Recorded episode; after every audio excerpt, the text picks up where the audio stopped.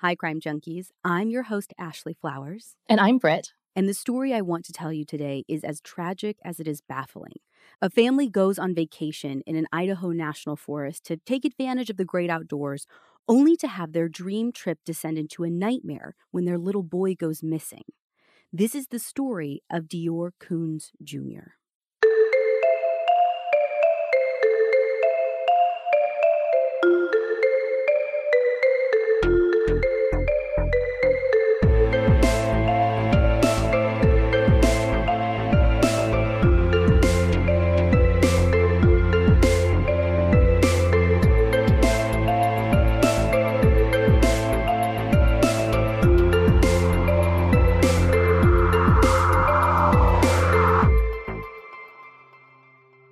On the afternoon of Friday, July 10, 2015, police and law enforcement in Lemhi County, Idaho, get a panicked 911 call at 2:28 p.m. from a distressed mother named Jessica Mitchell.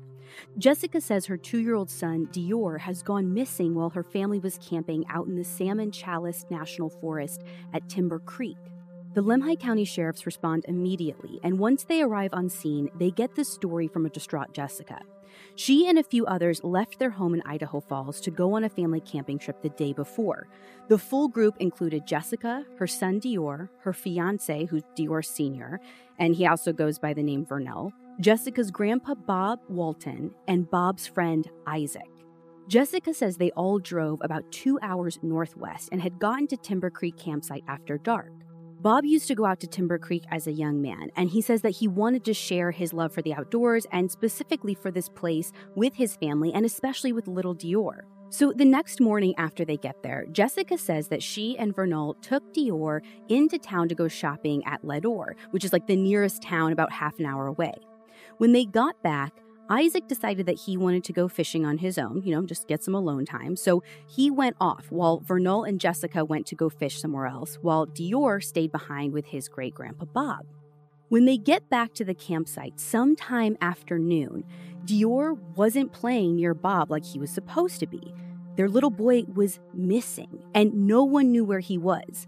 Bob said that he thought DeOrr was with Vernal and Jessica. They thought DeOrr was with him, and that's when they realized something was very, very wrong.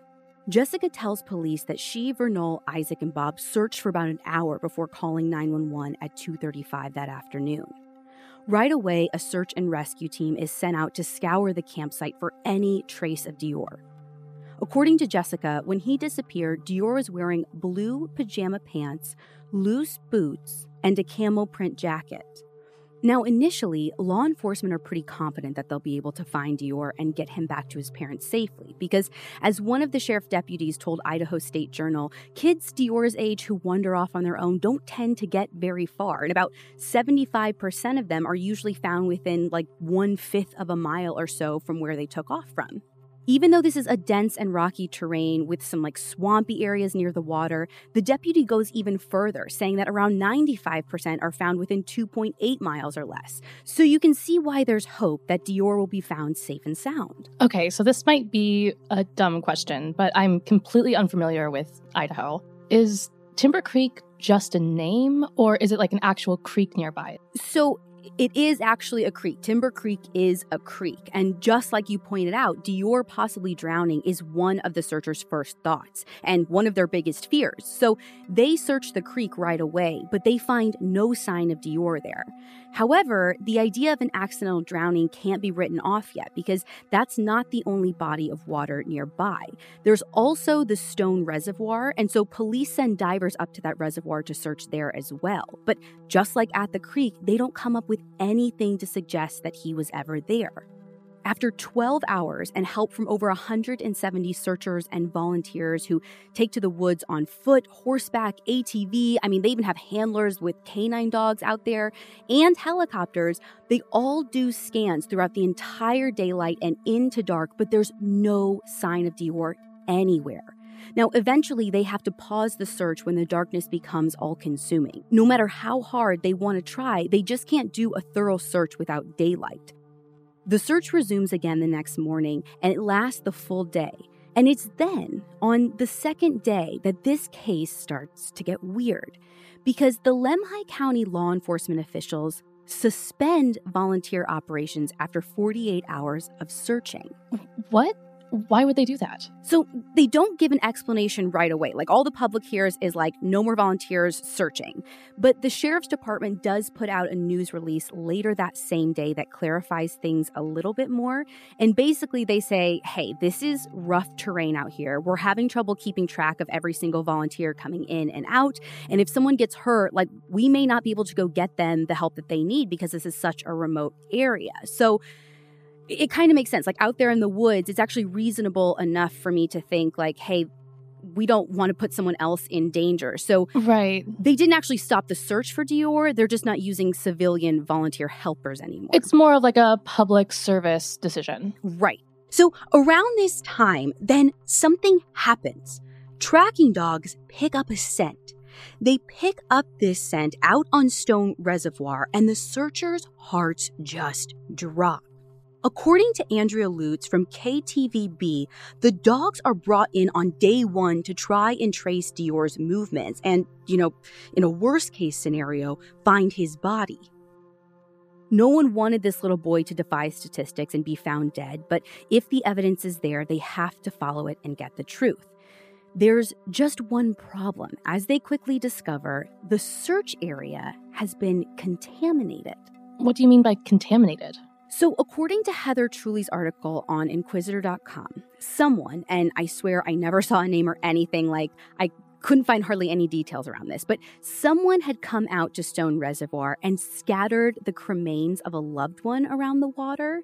So, when the dogs got a hit, this is the scent that they're picking up on and fixating on. I mean, it's, it's what they're trained to do, right? Like they're just fixating on the wrong person. Right. Now, this like blunder kind of forces the sheriff's deputy to admit that they really didn't secure the area properly, which allowed this person to get in with the ashes sometime after DeOrr went missing. Or, I mean, even potentially it could have been before he went missing. Again, they have no idea when this person came because they mm-hmm. didn't cordon off the area or keep the scene secure. I mean, almost at all. They just had people kind of like roaming free coming in and out. And I mean, it's hard to do, right? Like it's a large state park.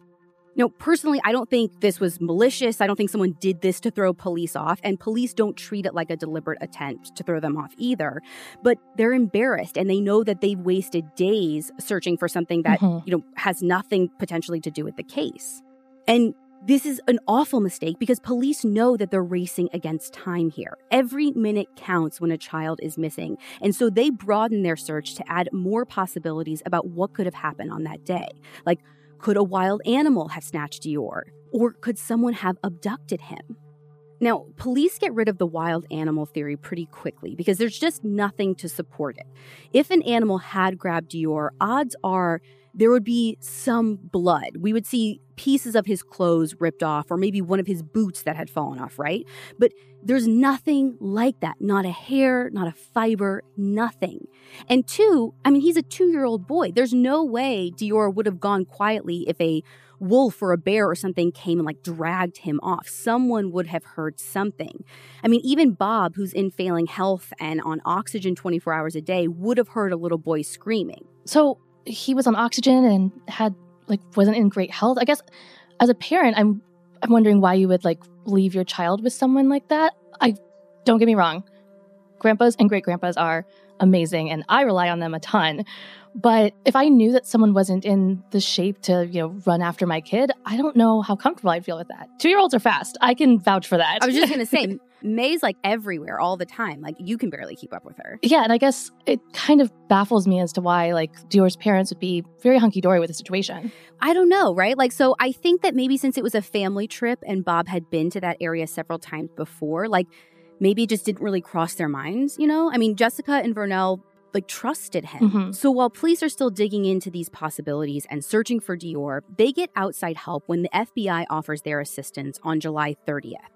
Now, shortly after this, in August, a parallel investigation pops up when a retired U.S. Marshal named Frank Vilt offers his services to Jessica and Vernal as a private investigator. Right away, Frank sets up his own tip line and starts conducting his own interviews with Jessica, Vernal, Bob, and Isaac. And he starts working his own angles while law enforcement keep going down their own path. But little do police know their path is quickly going to change because Frank's findings are about to change the way everyone views DeOrr's disappearance. Frank is only on the case for about a week when he comes up with a theory. To him, the only plausible theory is that DeOrr was kidnapped. Now, this whole time, the Lemhi County sheriffs never viewed kidnapping as a strong possibility. The probability to them was just too low. You see, there's just one road that goes in and out of the Timber Creek campsite. So, pretty much it's a straight one way shot. So anyone in a car would have had to use that road and their car would make noise. People would have heard it. And same thing like with off road vehicles, like a four wheeler, that's going to make noise too if the kidnapper took off on one of those. Jessica, Vernal, Isaac, and Bob all told police that they didn't hear anything like that. And when you think about it, it's even less likely that a potential kidnapper would be on foot. So, to police, that kind of just like rules out the theory. And they never put out an Amber Alert or treat DeOrr like a kidnapping victim in those early days that he vanished. But to Frank, probable or not, he's sure that that's where the evidence is pointing him. And he even comes up with a possible suspect. So, remember when I told you that Jessica and Vernal took DeOrr into town the morning that he went missing? Yeah. So, Jessica tells Frank and his team that while they were at that stage stop general store, she noticed a strange man was staring at DeOrr, and it put her on edge because, like, in her gut, the way this guy was looking at her baby just felt wrong. Like, he was fixating and staring for way too long. So, she ended up getting out of there because of that. She describes this man as being in his 50s with long white hair that was curly at the bottom. And Jessica also says that he drove a Jeep. Now, that's not a lot to go on, right? Like, not for Frank and certainly not for law enforcement. Right. But according to People magazine investigates, about a week later, Frank's tip line gets a call from a woman who says that she was out hiking with her little boys, who are about the same age as DeOrr, when she saw a guy out there in the woods. And she got that exact same feeling Jessica did. Like, this guy was looking too closely at her kids and maybe even like following or stalking them. Her description of this guy that she saw out in the woods matches the guy Jessica says that she saw at the stage stop. I mean, right down to the black Jeep Rubicon that the man was driving. Frank shares his concerns and his evidence with law enforcement. Both the Lemhi County sheriffs and the FBI take this seriously and they do get involved, hoping that this is the breakthrough that they've been waiting for. They find the owner of this black Jeep Rubicon and he goes in for questioning. And while he says, like, yeah, I'm friends with that stage stop manager, he's like, I wasn't at that store the day that DeOrr went missing. And he's also got an alibi that checks out, which puts investigators right back at square one. Throughout this family's worst nightmare, the police and the sheriffs are relieved that Jessica Vernal, Isaac, and Bob stay cooperative. They all volunteer to take polygraph tests, and Jessica and Vernal do their part to keep DeOrr in the public eye, even as August passes into September and the case starts going cold. While all of this is happening, local law enforcement has really seen how the community has rallied around Jessica and Vernal. I mean, these people are holding vigils, organizing fundraisers to help pay Frank's expenses, and they keep up a pretty steady stream of social media posts to keep attention on DeOrr's case. And then, one day in the middle of September, a couple of months after DeOrr went missing, Facebook explodes after a picture appears online of an unidentified little boy who was just found in Stanton, California, which is down near LA. I mean, this is over a thousand miles away from where DeOrr was last seen. And this boy just happens to look a lot like DeOrr. Here, Britt, I'm going to send you these two pictures side by side. They're from the East Idaho News. And you tell me which one you think is DeOrr and which one you think is the boy that was found. Oh man, these kids look really similar. It looks like the same kid. Yeah, but I think I'm going to say that the one on the left in the lime green shirt is DeOrr. Yes, yes, you're right. Okay. But it's bizarre, right? Like they have the same, to me, the same shape eyes. Their noses are the same. The mouth. Wispy blonde hair. Yeah, even the cut of their hair. It is bizarre how similar these two look. So for that reason, this post goes viral. I mean, totally bananas because this little boy was found at a motel in Stanton with zero clues to who he might be. He was just abandoned there? I, uh, somehow he ended up there.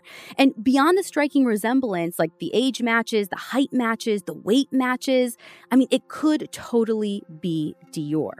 So, if this kid is DeOrr, then Frank was right all along and he really was kidnapped, right? Like, that's the only way he could make it all the way down to California. Exactly. And so Lemhi County law enforcement agree that the similarities are striking, and they instantly make some calls to Orange County, California to follow up. And what they learn is both uplifting and devastating. So by the time they call, the child in the photo has already been identified, but it's not DeOrr. This little boy had wandered off and had been returned to his panicked mom safe and sound, and he got his happy ending, while Idaho police have to tell Jessica and Vernal that their son isn't coming home.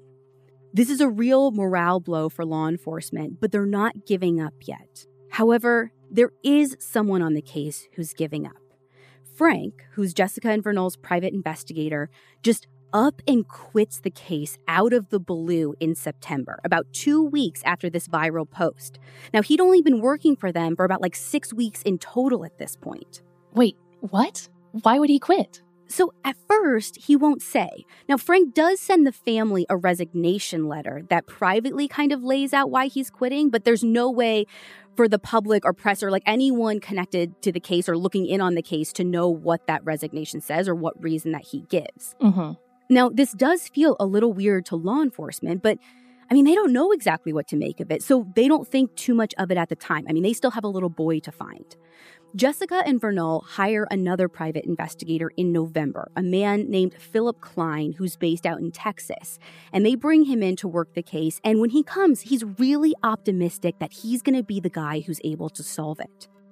As Philip ramps up his own investigation, police and the sheriff's office in both Lemhi County and Bonneville County, where DeOrr and his family live, keep up their investigation despite the passing time. Search efforts out in the forest are hinging on the hopes of making a breakthrough before winter, but despite more dives in the Stone Reservoir and more scouring the Timber Creek area again and again and again, they don't get their miracle. And then in January 2016, Frank resurfaces, going public with the formal resignation letter he sent to Jessica and Vernal back in September. And this sets off a media firestorm.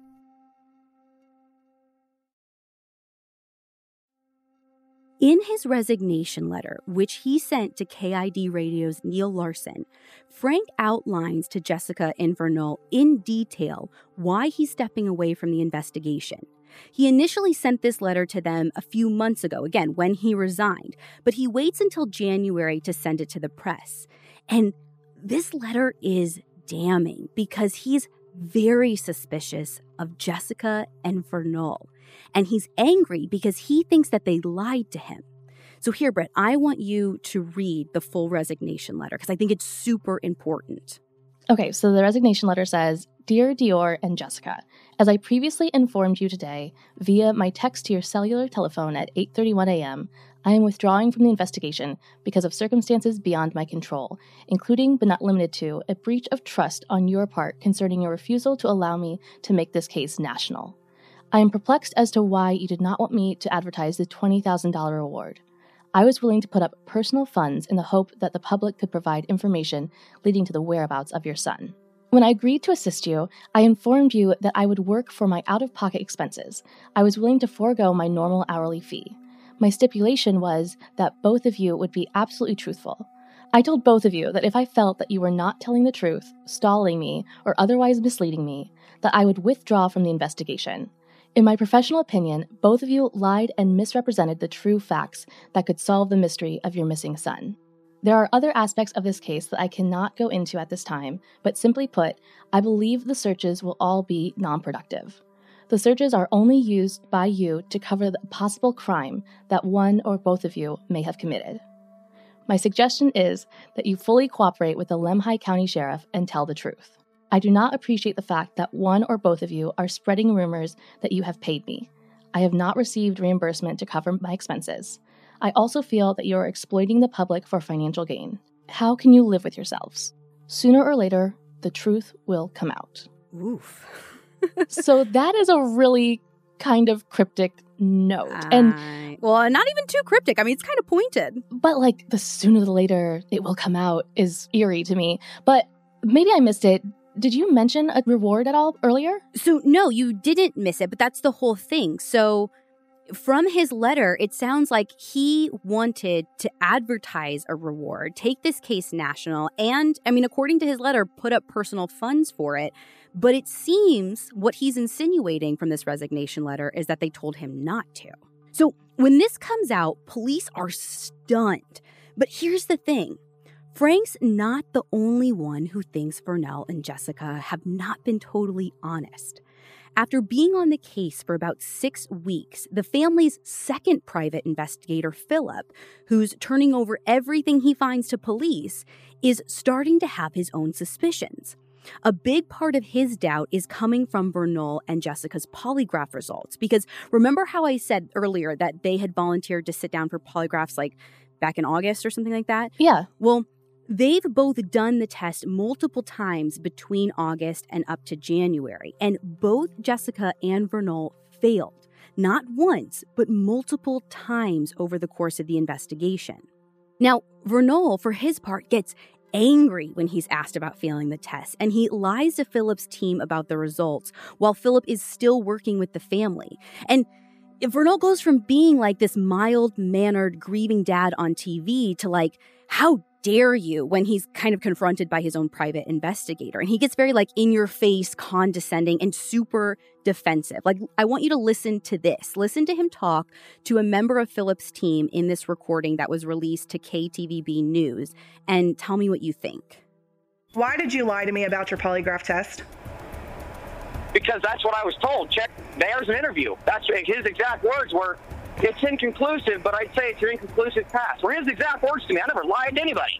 Okay, because when we've been told something completely different, that they told you that you absolutely failed with deception. Welcome to Idaho, sweetheart. That's how this works, apparently. So you're saying You're that guilty until proven innocent with everybody. Yeah, he sounds really defensive. He does, right? And so this puts Philip's investigative senses right on edge. Like something isn't adding up here. So he tells Vernal and Jessica that he's suspicious and he has his doubts about their stories. And as I'm sure you can imagine, that relationship breaks down in a hurry. And basically, right away, Philip's contract is terminated. I mean, pretty much the same day that he tells Vernal and Jessica all of this. And, and that's that. The relationship is over. Except Philip isn't done. Even though he's not working for DeOrr's parents anymore, he is still suspicious as all get out. And he claims an anonymous member of DeOrr's extended family pays him to keep investigating. Now, the Lemhi County sheriffs agree with Philip's suspicions, and on January 25th, 2016, this is six months after DeOrr vanished, his parents are publicly named as suspects in his disappearance. According to KBTV News, the sheriff decides to name them suspects because the stories that they tell to both local law enforcement and the FBI about what happened that day keep changing. Even little things like where DeOrr's favorite blanket was and where his sippy cup was, like, kept changing every time that they tell their stories. And listen, like, it's one thing to get little details wrong because trauma does weird things to the memory, Mhm. but Jessica and Vernal go beyond that, like way beyond. Like, let me just give you an example. So, like, they went to that stage stop in town to get some stuff, right? So, Vernal tells investigators that DeOrr got really excited by this, like, beer delivery man parked out front. And the delivery guy was super nice and even took DeOrr to, like, sit in his truck. But police and private investigators found the delivery guy, and he's like, I have no idea what you're talking about. I never saw a kid. I certainly never put a kid in my truck because that's a violation of company policy. So police are like, like, why are you lying about this? And for Jessica's part, she tells investigators about a guy who was working at a feed store and he was like pumping diesel and playing with DeOrr through the truck window when they stopped to fuel up. Except again, they find this guy and he too is like, I never saw a kid in a car. So all of these changing stories and provable lies are really making the police like side eye the parents pretty hard. Yeah, and they were like such weird things to lie about too, like completely unnecessary embellishments to this really simple, quick run to a store, in my opinion. Like, Yeah. detailed enough to make it sound believable, but vague enough for them to believe that the police couldn't really track them down in their lie. But so but obviously they did, right? Like they did track these people down. And to me, these people that they tracked down, like it makes no sense for these strangers to lie. Like if they saw a boy or interacted with a boy, they would have said it. So it makes no difference to these random people. They'll just tell the truth. But their truth is directly contradicting Jessica and Vernal's statements and what they're saying.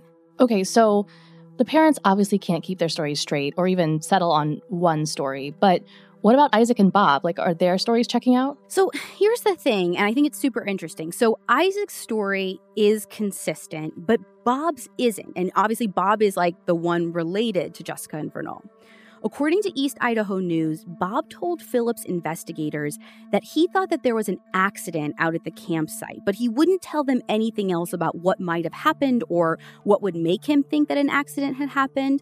And since we know Phillips worked for them from November of 2015 to January of 16, Bob had to have made this statement sometime in that time frame. But get this, on a 2017 episode of People magazine investigates about this case, which it was called Where is Baby DeOrr, Bob told them that DeOrr was playing over to the side of him after Jessica and Vernal left to go fishing. So he's saying like DeOrr was out of his direct line of sight. He glanced over every once in a while to make sure DeOrr was still there. And he was like fine and then maybe just like kind of went missing. So it's like another inconsistency. Like in 2017, he doesn't bring up this idea of a probable accident at all. But wait, didn't Bob originally think that DeOrr was with his parents and the parents thought DeOrr was with Bob? Yeah, so it's this was so frustrating. Like it's super hard to put this all in a timeline and like when these stories are being said, who they're being said to. But yeah, from what I can find, there's like three very distinct stories that Bob is telling as well. And I mean, again, we know his health is failing. We know he's older. So is this him lying and being manipulative? Or is this a sign of like failing age and in memory and something like that? I just, I honestly don't know. Yeah, like there's so many stories at this point in time, and now Bob is adding even more. Yeah. And you're right, like we know that the human mind is fallible in general when it comes to memory, but this seems even more extreme than that. Yeah, I mean, for Bob's inconsistent stories to make sense to me, I mean, someone would have to come out and be like, yeah, he suffers from dementia because it's not like, oh, DeOrr was, you know, playing to my left and really he was playing to my right. I mean, you've got one where he's with you, one where he's not with you, and all of a sudden, like an accident that you're talking about. It's very, very strange. And all of these changing stories make the entire family look worse and worse in the eyes of both the public and police. And the once supportive community eventually turns against them. Even local law enforcement, who usually temper their words in public, go on the record with some pretty harsh words. The Lemhi County Sheriff at the time, this is a guy named Len, actually says it has to be a homicide. Those are his exact words. But even with the numerous failed polygraphs and the lies and the changing stories, Idaho law enforcement know that they don't have enough to build a case against Jessica and Vernal. So while they are named as suspects, they're not arrested. Then, in March 2016, we're now eight months after that fateful day out at Timber Creek, Philip drops a bombshell. He goes on record with the East Idaho News and announces that cadaver search dogs got some hits back during that initial search in July.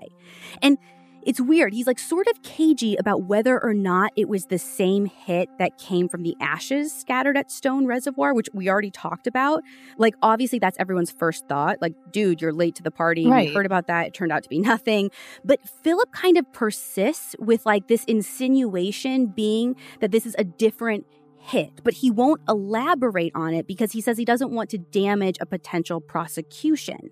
So it's kind of a big question mark. And since Phillips a civil investigator, I mean he's got different jurisdiction and rights than police officers conducting an investigation. Mm-hmm. Now, the Idaho law enforcement don't see him as being like a hindrance or anything. There's kind of this like mutual respect or you know, they have at least the same common goal of finding the truth about what happened to DeOrr. So I think he might be I mean, to what he says, he might be trying to protect the investigation, protect the prosecution, but obviously he's also getting a little bit frustrated that, you know, they're not doing what he feels like they should be. And he's trying to like drop hints here and there. Kind of like even though he's cooperating with them, they may not be cooperating with him. Yeah. But here's the thing that's not all Philip has to say because he claims Jessica told him that she knows where DeOrr's body is. According to Philip, Jessica broke down in an interview with him and admitted to knowing the location of DeOrr's body. And just when you're thinking, like, oh, well, you know, like he doesn't work for law enforcement, he got fired, maybe he's just taking his own hunch too far and like making stuff up, he also says that she didn't just confess to him. He says that she also broke down in an interview with law enforcement and told them the same thing, which to me is a huge accusation. And it sounds like the case is over, right? Well, not quite, because as Philip tells the reporter, Jessica clammed up super tight after that and wouldn't say anything else about it, neither to him or police. Philip didn't give a real good timeline of when Jessica made this revelation, but since he only worked for them for a couple of months, my guess is that it happened sometime between that November and January timeframe. Now, to be super clear, I couldn't find anything to corroborate Philip's story about Jessica telling him or law enforcement that she knew where her son's body was. But get this while Jessica strenuously denies ever admitting such a thing to anyone, it seems like it could be a possibility because the police actually offer her an immunity deal in exchange for telling them where DeOrr is. In 2019, Jessica herself admitted to the offer being put on the table, but she's never clarified exactly when it happened. Now, obviously, police have already named her as a suspect along with her fiance. They're already suspicious of them. So, I mean, they might have just made this deal offer as like a shot in the dark, something to like shake the case loose. Right. Or, I mean, maybe it could be a little bit more pointed. If she had slipped up at any point in time and said more than she meant to, then maybe that's why they made the offer. They made it confident that she could take them to where he was. Now, police have never commented on this, so any opinions either way would just be speculation. Ultimately, the whole thing just raises a ton more questions in a case that's practically bursting with them. Even though Philip's claims led to increased suspicion and scrutiny around Jessica and Vernal, Idaho law enforcement still don't file any charges and the case stays cold. Except, Philip isn't finished with his revelations. And his next revelation poses even more disturbing questions. In July of 2016, around the one year anniversary of when DeOrr vanished, Philip posts a long report on Facebook claiming that his investigators searched Vernal and Jessica's old apartment in their home of Idaho Falls and found a toddler's camo jacket, some blue pajama pants, and a pair of boots. And if you remember, these are the same clothes that DeOrr was supposedly wearing when he went missing. According to KBOI News in Idaho Falls, Vernal and Jessica had been evicted from their property for not paying their rent. And when they left, they left behind a bunch of stuff. And so Philip's team of investigators got permission from the landlord to go in and look around. So, in addition to the clothes, Philip said that they also found some toy cars that Jessica and Vernal had previously said were missing. They found a credit card used by an unidentified family friend to buy things Jessica and Vernal never told Philip or his team about, but they don't really like go into detail about exactly what those purchases might have been hmm. or how they relate to the case, but he like makes a specific point of talking about it. So at this point, the assumption has to be that DeOrr never made it to the campsite at all. I mean, first there's the witnesses that supposedly saw him at the store and they're like, "No." Then there's no trace of him or his clothes at the campsite. And then the clothes he supposedly went missing in are found hundreds of miles away?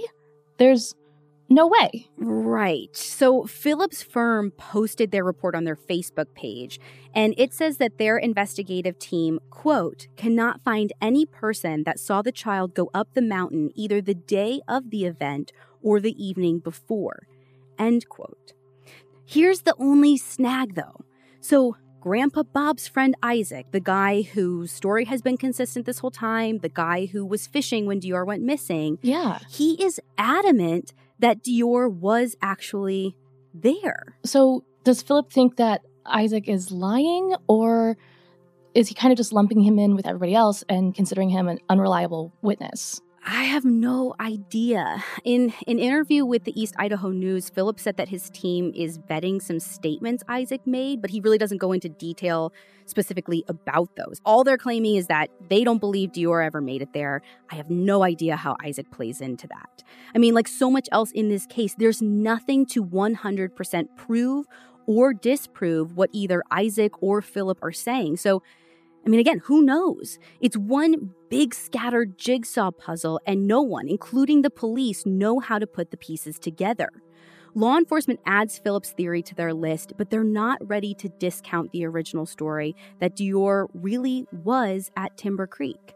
I guess my biggest question would be like, what makes them think that he was at Timber Creek, you know? You know, that's what I don't know. Again, they're obviously and probably holding stuff back from Right. the public. Right. I don't know if they did find something that they're holding on to. I don't know. Again, if you go back to that, um, those cadaver dog hits that Philip was insinuating happened that was Mhm. separate from the cremains, maybe that was something. Maybe they picked up on a scent of his.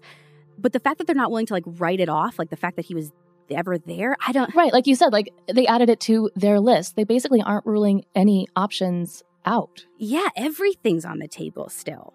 Now, Philip's claims don't lead to any arrests, but as time goes on and DeOrr's case stays cold, relationships start to deteriorate. Jessica and Vernal break off their engagement in 2016 in the months after they're named suspects, and Jessica gets married to another man shortly after. And I know we've talked uh, before about how, you know, grief and the grieving process are huge Mhm. stressors on relationships and they can manifest in a bunch of different ways for a bunch of different people. So, I mean, while some people might look at this as a sign of, I don't know, whatever, I don't think that them separating or her getting with someone else is that strange. Well, and honestly, more than anything, I see this as a opportunity. Like if one or both of DeOrr's parents were involved in any way and they're not together anymore, it seems like it would be the perfect time for one of them to flip on the other. Like we see it all the time. There's no alliance between them anymore. The relationship dissolves. Maybe there's some tension still left. Why not open that door? It's interesting you say that because in September of 2017, Jessica made a statement to Investigation Discovery where she says that she believes Vernal could have hurt DeOrr.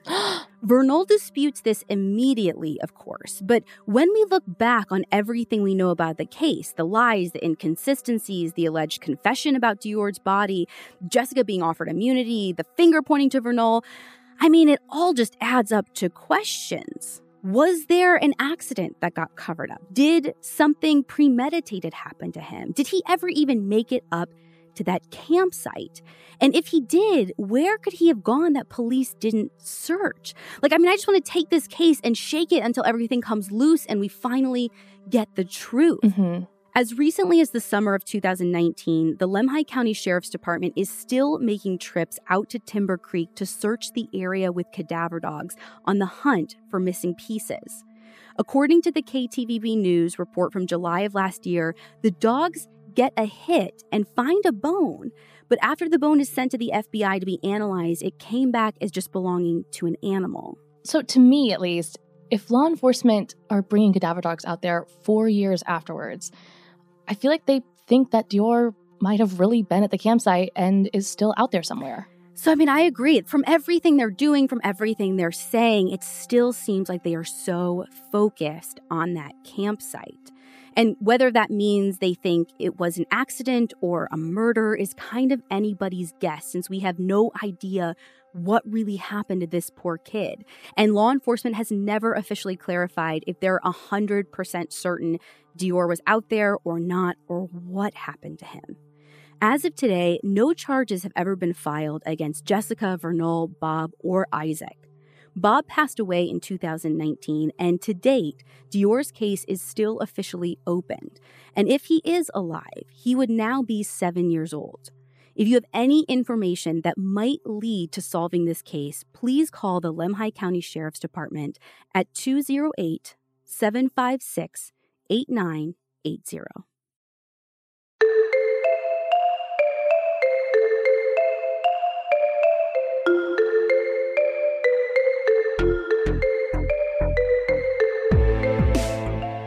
If you want to see pictures from this story or to view our source material, you can find all of that information on our website, crimejunkiepodcast.com. And be sure to follow us on Instagram at Crime Junkie Podcast. We'll be back next week with a brand new episode.